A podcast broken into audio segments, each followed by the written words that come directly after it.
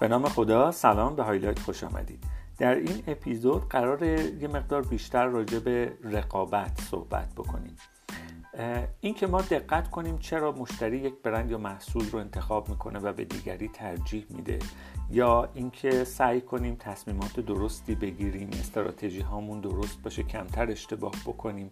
همه اینها علتش این هست که یک رقابتی در دنیای بیزینس ما وجود داره.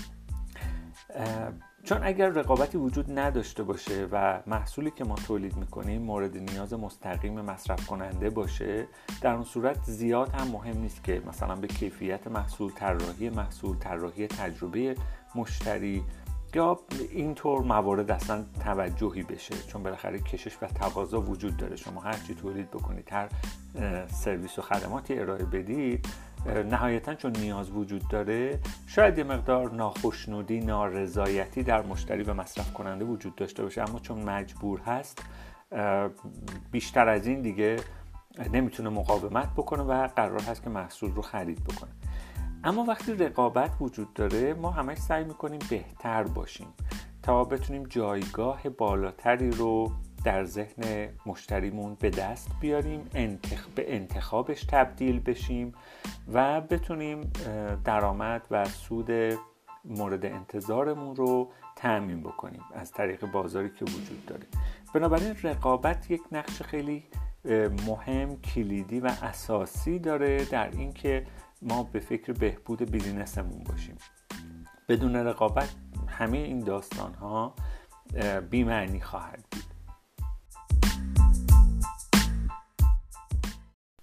همونطور که در اپیزود قبل شنیدید به عنوان مثال میلکشک در دو تایم متفاوت از روز دارای رقبای متفاوتی است. صبح میلکشک به عنوان یک صبحانه مطرح هست بنابراین محصولات مشخصی رقیب اون محسوب میشن و عصر به عنوان یک سرگرمی بیشتر و جایگزین یک سری سرگرمی های شاید گرون قیمتتر یا سرگرمی هایی که در دسترس نیستند برای بچه ها نوجوان ها بیشتر مطرح هست و پدر مادرها برای اینکه مثلا از خواسته های غیر معمول یا گرون قیمت بچه ها خلاص بشن روی میارن به این داستان. پس رقبای متفاوتی برای یک محصول ممکنه وجود داشته باشه.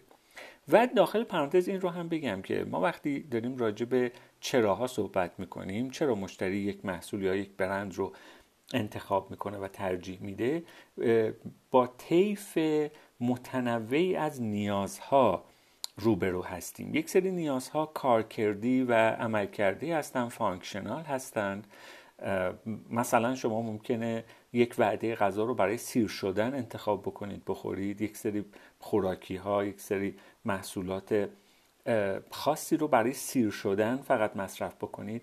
ولی یک سری نیازهای عاطفی و اجتماعی هم وجود داره که اتفاقا در انتخاب ما خیلی پررنگ هستند. مثلا شما اسنک ها رو بعید برای سیر شدن انتخاب بکنید یا اونچه که کلا فراتر از نیاز کارکردی انتخاب میشه. مثلا خب لباس نیاز کارکردی این این هست که ما رو بپوشونه. اما این که میریم سراغ رنگ و شکل و دوخت و برند خاصی یک سری نیازهای عاطفی و اجتماعی وجود داره که ما رو سوق میده به اون تیپ لباس پوشیدن به اون طیف رنگ ها به اون مدل در واقع لباس ها هم همه انتخاب های ما این نیازها رو به خودشون دارن. حالا مثال هایی که دوباره اومده خیلی جالبه. مثلا از Airbnb مثال زدن. Airbnb یک سرویس کرایه اتاق هست که برای اولین بار در امریکا راه اندازی شد. الان ما مشابهش رو در همه جا داریم. در کشور خودمون هم انواع business هایی رو داریم که شما می‌تونید اقامتگاه اتاق کرایه بکنید. این جدا از رزرو هتل ها هست. رزرو هتل ها سالهای سال وجود داشته حالا به شکل تلفنی آنلاین از سایت خودشون یا پورتال های مشخصی. اما Airbnb سرویسی که ارائه میده به این صورت هست که یک پلتفرم برای کسایی که یک طبقه یا یک اتاق یک سویت یا حتی یک کاناپه اضافی دارن که فکر می‌کنن برای اقامت یک یا چند نفر می‌تونه مناسب باشه. بنابراین به عنوان میزبان ثبت نام می‌کنن و میان مشخصات عکس متراژ حالا امکاناتی که وجود داره محدودیت ساعت نفر یا مثلا محدودیت بعضیا حیوانات خانگی دارن که مثلا نمی‌تونید سگ بیارید یا اجازه دارید سگ بیارید. امکان سیگار کشیدن هست نیست آشپزی کردن و همه این داستان ها رو اینجا اعلام می‌کنن و بنابراین اگر شما قصد سفر به اون شهر یا منطقه دارید می‌تونید انتخاب بکنید از بین اقامت های اقامتگاه هایی که وجود داره. خب همون وهله اول که این ایده مطرح شد خیلی مخالف داشت. یعنی خب به شکل یک استارتاپ شروع شد یک business نوپا شروع شد که مؤسسین و مدیران اولیه این business دنبال جذب سرمایه گذار بودن. خیلی اصطلاحا نه شنیدن که می‌گفتن یه نفر باید دیوونه باشه که مثلا هتل رو بذاره و بیاد تو یه همچین جاهایی اقامت بکنه. چون هیچ استاندارد خاصی نیست دیگه. ولی هتل ها سالهای سال هست که خیلی استانداردهای سفت و سختی هم دارن. حالا در کشور ما کم و بیش. اما در بیشتری کشورها مثلا هتل های سه ستاره دیگه مشخصه چه امکاناتی باید داشته باشن در چه سطحی باید سرویس بدن چهار ستاره همینطور پنج ستاره و الی آخر. و عرض کردم خیلی مخالف داشت این داستان. اما بحث اینجاست که وقتی اینها مخالفت می‌کردن داشتن این سرویس رو با صرفا هتل ها مقایسه می‌کردن. اما فراموش کرده بودن به این دقت بکنن که آیا رقبای دیگری هم برای این داستان وجود داره یا خیر. تحلیلی که نویسنده ها در این کتاب دارن اینه که بی اصلا رقیب بزرگ سفر نکردن هست. نه رقیب صرفا هتل ها حالا هتل ها یه قسمت کوچکی از رقبای بی می‌تونن باشن. چرا؟ چون اولا ارزون تر از هتل ها هستن. دوما شما واقعا وارد یک زندگی واقعی میشید در اون منطقه در اون شهر در اون کشور. ممکنه شما بخواید به به هر علتی به شهر یا کشوری مسافرت بکنید که تا امروز نرفتید آشنا نیستید نمی‌شناسید. خیلی براتون جذاب باشه که مثلا داخل یک خانواده کنار یک خانواده کنار چند نفر که بومی اونجا هستن بتونید چند روز اقامت بکنید. از غذا فرهنگ و داستانهایی که اونجا وجود داره تجربه هایی به دست بیارید یا اصلا کسایی باشن که بتونن راهنمایی کنن که فلان چیز رو از کجا بخر چه جوری مثلا می‌تونی ارزون تر حمل و نقل استفاده بکنی از سرویس حمل و نقل داخل شهری کجاها رو بهتره که ببینی چه ساعتی مثلا کجا جذابتره چه کاری می‌تونی انجام بدی و کلی اطلاعات اینجوری می‌تونید به دست بیارید. اما تو هتل اگه بخواید برید نهایتا یکی دو تا بروشور و نقشه و کاتالوگ و اینجور چیزا بخواید ببینید که همش جنبه تبلیغاتی داره بیشتر البته. بنابراین اصلا فازهاشون متفاوت اصطلاحا فضایی که وجود داره متفاوته. و این یک تصمیم استراتژیکه که ما بدونیم محصول ما کالا و خدمات ما در رقابت با کدام محصولات موجود هست؟ در رقابت با کدوم راهکارهای موجود هست که مشتری ها امروز در دسترسشون هستش؟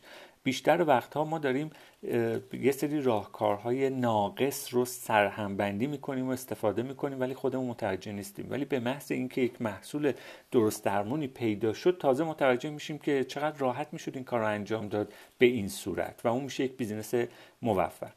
یا مثلا اینستاگرام یا فیسبوک رو شما فرض بکنید. خب نیازهای عمل کردی یا کار کردیشون زیاد اتفاقا قابل توجه نیست. اگر بخوایم بگیم که انسان ها نیاز به ارتباط دارن خب تماس تلفنی وجود داره اسمس یا پیامک وجود داره و الی آخر. اما یک چیزهای فراتر از نیازهای کار کردی هست که اینستاگرام و فیسبوک رو جذاب کرده. همون نیازهای عاطفی و اجتماعی که وجود داره.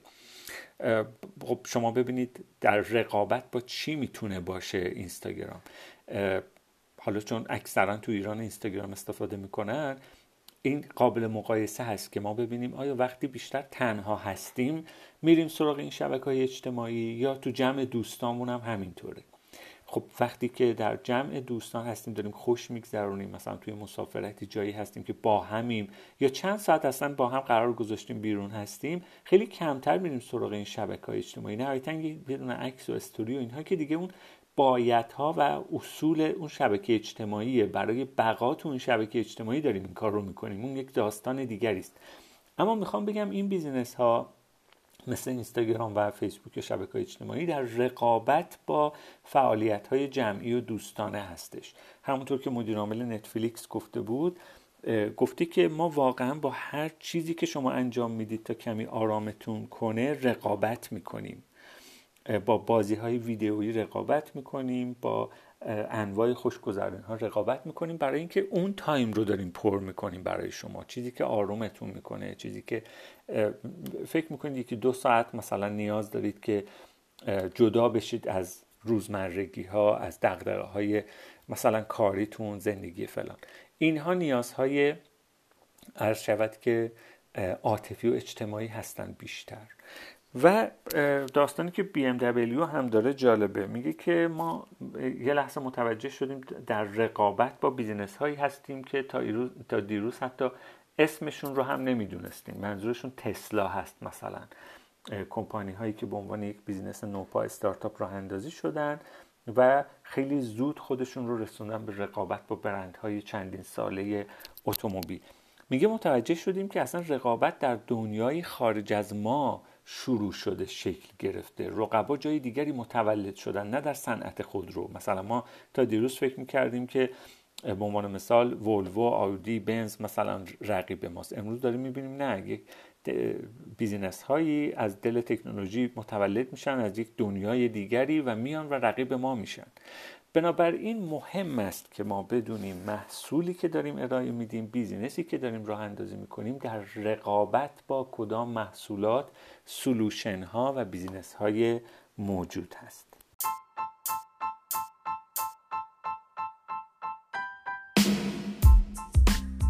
در مجموع بر اساس اون چی که تا الان گفته شد ما می‌تونیم نتیجه بگیریم که مشتری در مرکز نوآوری بیزینس ها قرار نداره. یعنی مرکز نوآوری مشتری نیست. پس چیه؟